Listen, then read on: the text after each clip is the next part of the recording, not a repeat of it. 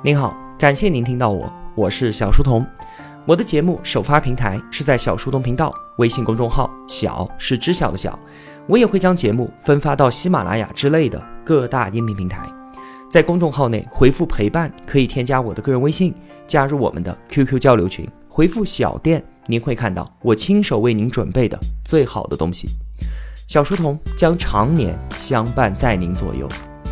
这是我学习王东岳先生中西哲学启蒙课的第五篇笔记。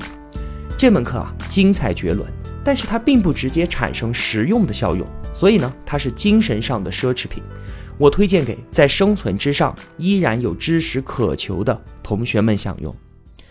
今天分享的是关于西方哲学的话题，但是啊，即便是最最简单的基础综述，对于我来说都是异常的艰涩难懂的。所以呢，我们这期节目只讨论西方哲学最最基本的出发点。我们来一起领略一下古希腊的那些大哲们，他们到底在追问和思考着一些什么样的问题？希望呢，我们能够一起在这里找到一些哲学感，为以后有机会自己去推开这扇大门建立一个兴趣的起点。我能为您做的事情呢，也就仅此而已了。这期节目我们讨论的范围仅指狭义哲学。因为啊，只要我们对看见的事物稍稍进行总结，都可以纳入到广义哲学的范围。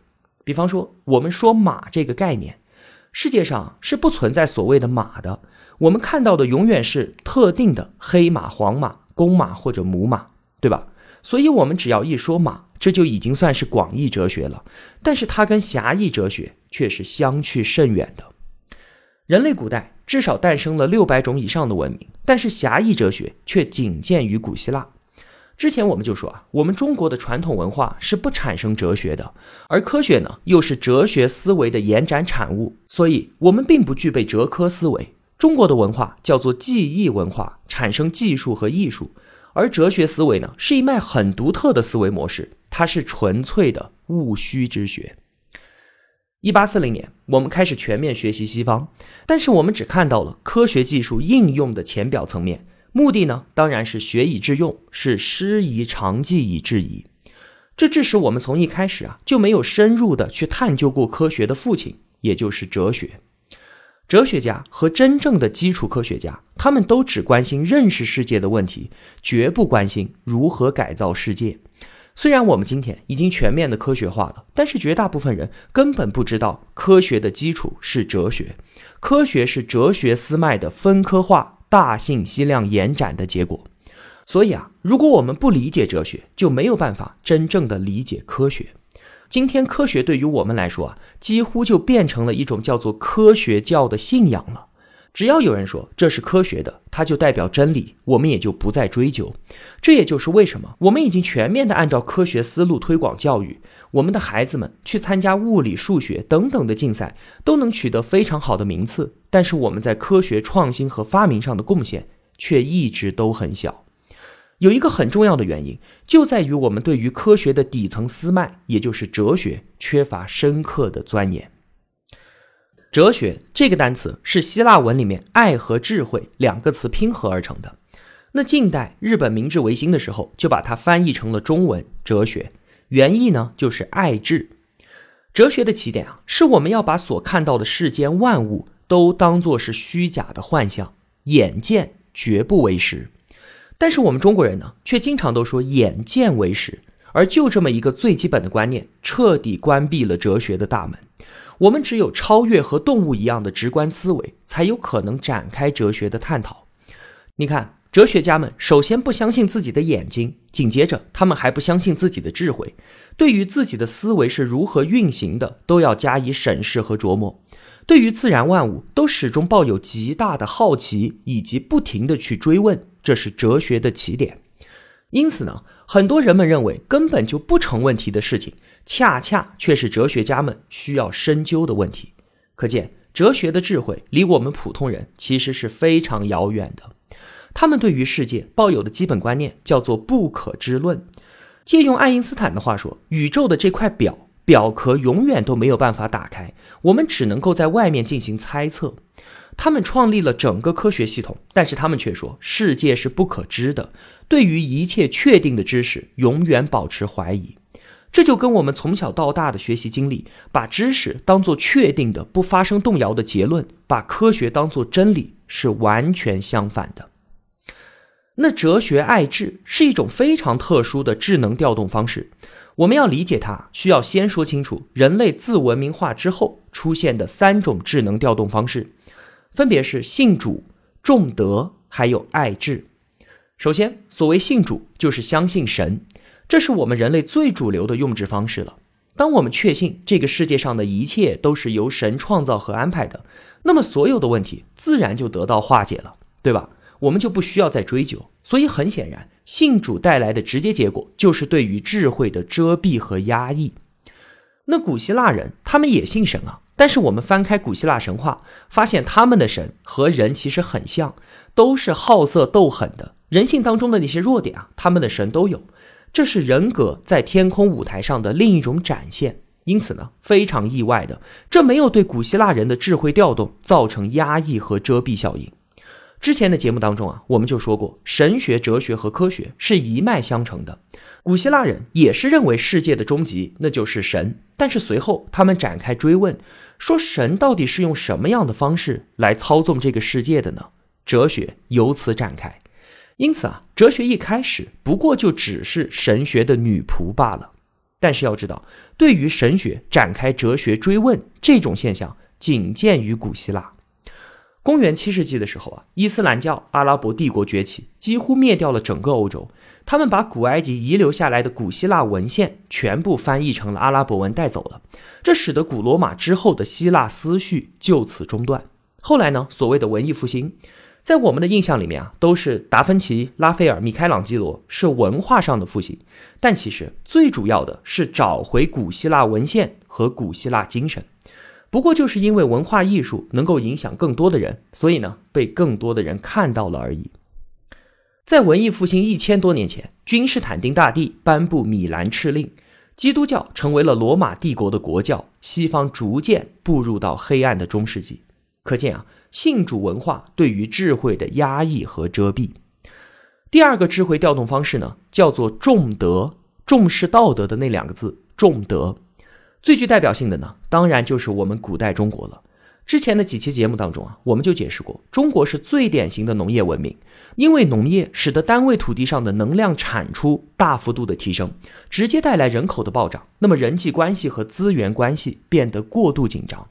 这就导致中国的先贤们把自己全部的精力都投入到了处理人伦社会问题上。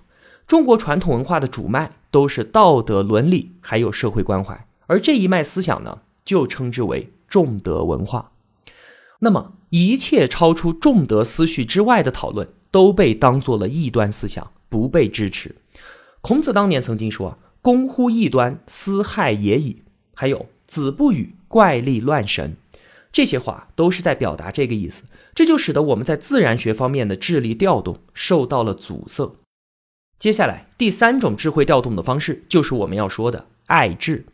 所谓爱智，是指讨论智慧本身带出来的问题，而日常生活当中的所有东西都不在讨论之列。像我们这些普通人啊，我们的智慧都是运行在实用层面的，都是为了去解决生活或者工作当中的某些问题。但是古希腊人却认为。凡是能够运用的，那都是工程师的事儿，都是匠人的事情，不再是需要继续追问的课题了。只有研究不能用的东西，才叫做学问。纯粹的无用之学，才能叫做哲学。这和我们常说的“学以致用，知行合一”正好是完全相反的。比方说啊，牛顿的经典力学，他的书的原名叫做《自然哲学的数学原理》，他并不认为自己在搞科学啊，他在做的事情是在研究自然哲学。牛顿晚年的时候呢，研究炼金术沦为笑谈。但他的想法是，我已经搞清楚上帝操纵世界的规律了。那接下来我要弄明白上帝制造万物的材料。只不过最后他以失败告终。再有，在我们的文化里面，认为一个学说得到大多数人的认可，那意味着它离真相更近。但是在西方哲学界，在爱智文化当中，却正好相反。他们认为啊，绝大多数人是进不到这个层面的。如果你研究的问题，绝大多数人都能够欣赏，那只能够说明你离智慧还很远。当年牛顿的著作出版的时候，其中的数学方程、微积分都是牛顿刚刚发明出来的，所以当时西方绝大多数的物理学家根本就看不懂。但是，就是这本看不懂的天书，却缔造了之后的整个工业时代。爱因斯坦一九零五年、一九一六年分别完成了狭义和广义相对论，但是，一直到一九一九年，皇家科学院首席科学家爱丁顿带队观察全日时，验证了时空的弯曲，爱因斯坦顿时名震全球。但是，即便如此，爱丁顿也说，能够看懂爱因斯坦文章的人，全世界只有两个半人，而他自己呢，只能算那半个。就是离众人非常遥远的相对论，造就了今天全人类的宇宙观。可见大众文化离哲科思境多么的遥远。那我们通过一个例子啊，能够很直观的了解到哲学思脉它是如何展开的。我们来一起想象，猎豹要捕猎一只羚羊，那羚羊为了要逃跑，它就会曲折着向前跑，跑三角形的两条边。而猎豹呢，它要预判羚羊会转弯，直接跑三角形的第三条边，才能够追上羚羊。猎豹是知道三角形的一条边的长度小于另外两条边之和的，它能够计算，但是它绝对不需要知道勾股定理，a 平方加 b 平方等于 c 平方，它凭直觉就能够处理这个问题了。而哲学家呢，如果他要去追动物，他也知道要这么追，但是他现在不追动物，而是坐在桌子面前。把三角形三条边的关系用精确的数学模型加以计算，你看，这和我们日常当中的活动完全没有任何关系。在日常生活当中，绝对用不着如此深层次的智能调动，而这个才是狭义哲学的用智方式。我们人类和猎豹是一样的，在进化的过程当中，和生存相关的智能调动都被压缩成了一个简洁的反应模块。就像是今天计算机的算力可以达到每分钟上亿次，但是让它识别人脸、猫脸、狗脸异常的困难。而我们要做这件事呢，则非常简单。这就是简洁模块的高效性。但是啊，高效的同时也就简化了其中的精密计算环节。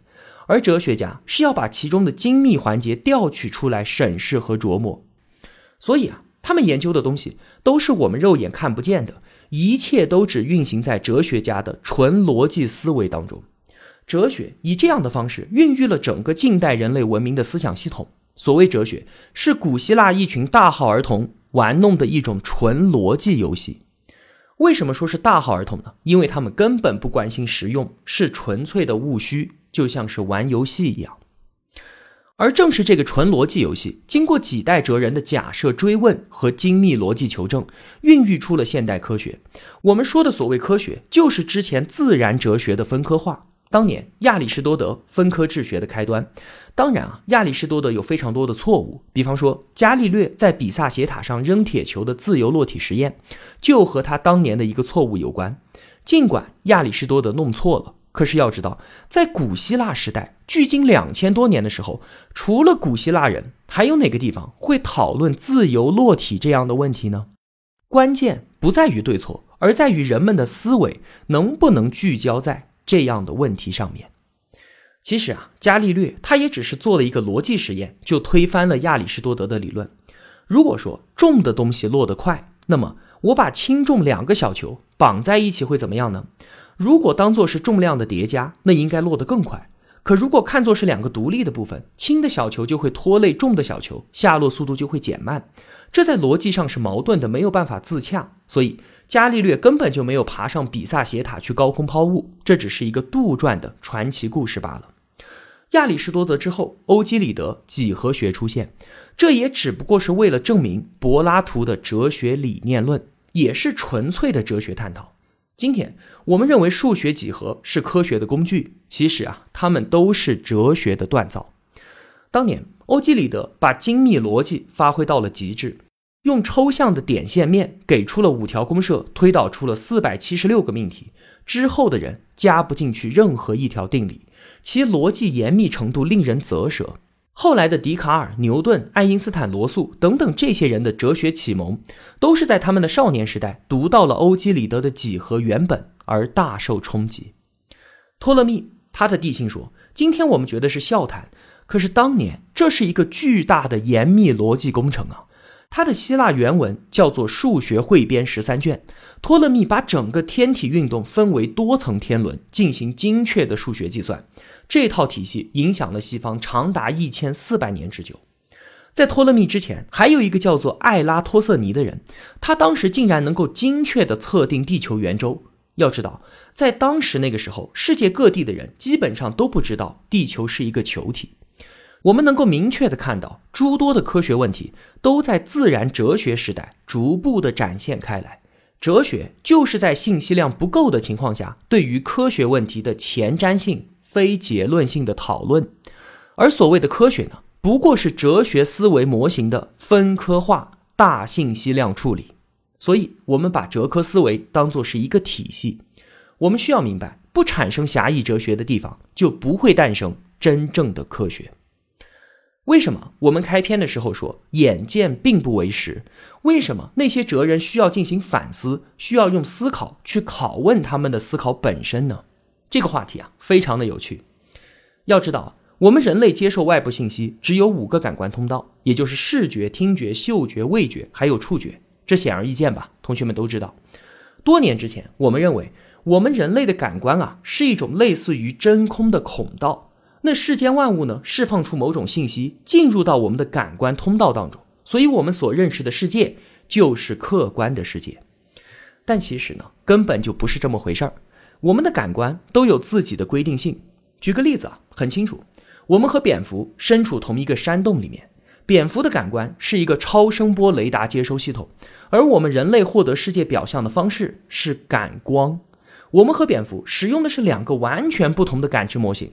而现在，这同一个山洞对于我们来说，当然是完全不相同的。那哪个才是真实的世界呢？我们所说的感官啊，都有各自的规定性。比方说，我们的视觉，其实啊，它就是一个感光系统。所以，任何不发光也不反光的对象，对于我们的视觉来说，它就是不存在的。而且，我们通过视觉感光获得的是一种明亮感。但其实，光是什么？它是一种能量，它本身并不代表明亮。明亮是我们对于光子能量的一种曲解。其次啊，我们的视觉只能看到宇宙光谱当中的十万分之一，只能看到四百纳米到七百二十纳米的波长的光波。而除此之外呢，数万倍的光谱我们一律看不见。而且这个世界它其实是没有颜色的，在我们可见的三百二十纳米的光波当中，我们可以分辨一百五十种以上的颜色。但其实我们所看到的颜色。不过是对于光波波长的一种错觉罢了。再有，这个世界是没有声音的，我们听到的声音是外界震动通过我们的耳膜传递到听中枢，然后我们把这个震荡能量错觉为声音。同学们可以想象一下，如果我们的眼睛是一个光谱仪，耳朵呢是一个振频仪，那么这个无声无色的世界会是一个什么样子呢？而这个难以想象的世界，或许它才是真实的。也就是说，在我们睁开眼睛接受外部信息的那一瞬间，所有外部信息都只是我们的主观信息，全部被我们给扭曲了。我们感受到的世界永远是我们主观的世界。那为什么会这样？我们需要深刻的理解，人类的感知从来都不是为了求真而设定的，它的目的只有一个，就是求存。如果我们不把光波错觉成颜色，直接对光波进行处理的话，那将是一个非常复杂的问题，我们就难以准确地分辨出秋天黄叶当中那个微微发红的果子，也没有办法最快速度地从复杂的背景当中看到那条正在逼近的毒蛇，而只有把光波压缩成颜色这样的简洁模块，我们才能够快速分辨，从而有效地维护自己的生存。视觉、听觉尚且如此，那味觉、嗅觉也是一样的。为什么我们吃水果会是甜的？不是因为水果里面有什么甜素，只是因为水果当中的碳水化合物有大量的能量，我们需要，所以我们把对于碳水化合物的味道品尝为甜味，这种舒适的感觉。而后来呢，我们培育了粮食，米和面都是淀粉，它也是碳水化合物，为什么我们吃起来不甜呢？因为啊，自然界当中。像是水果这一类的碳水都是以双糖的形式存在的，而淀粉是多糖形式。虽然其中的葡萄糖含量比水果还要多，可是之前我们在自然界里面是找不到淀粉的。我们培育粮食仅仅才几千年，进化的过程还没有形成对于多糖甜味的分辨。那同样的道理，为什么粪便是臭的？当然，也不是因为其中有什么臭素，而是因为粪便里面已经没有我们能够利用的能量物质了，所以在进化的过程当中，一定要把它分辨为一种不舒服的味道。而对于苍蝇来说，粪便一定是香的，因为其中有它能够利用的能量。所以，我们的感官本身是具有规定性的。我们在接受信息的那一瞬间，就已经把它错觉成了一个简洁的节能的反应方式。因此，我们能够观察到的世界仅仅是我们的主观世界。这也就是为什么狭义哲学讨论的起点是眼见不为实，拷问我们的思想本身是狭义哲学的一大特点。那好，总结一下，我们刚才都说了一些什么？首先，狭义哲学它是一脉非常独特的思维模式，仅见于古希腊。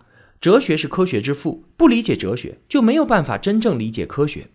今天对于科学教的迷信，也正是因为我们根本不了解科学的底层思脉——哲学。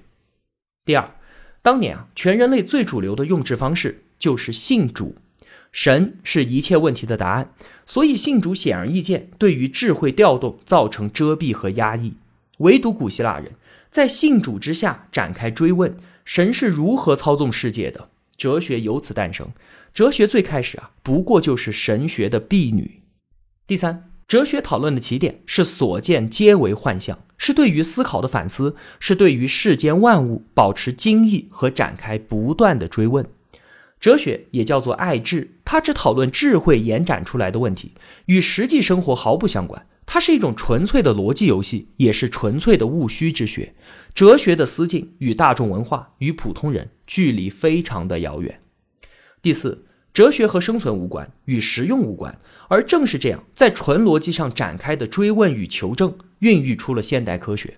哲学是信息量不足的时候，对于科学问题所做的前瞻性讨论，而科学呢，则是对于哲学思维模型的分科化、大信息量处理。没有哲学，就不产生真正的科学。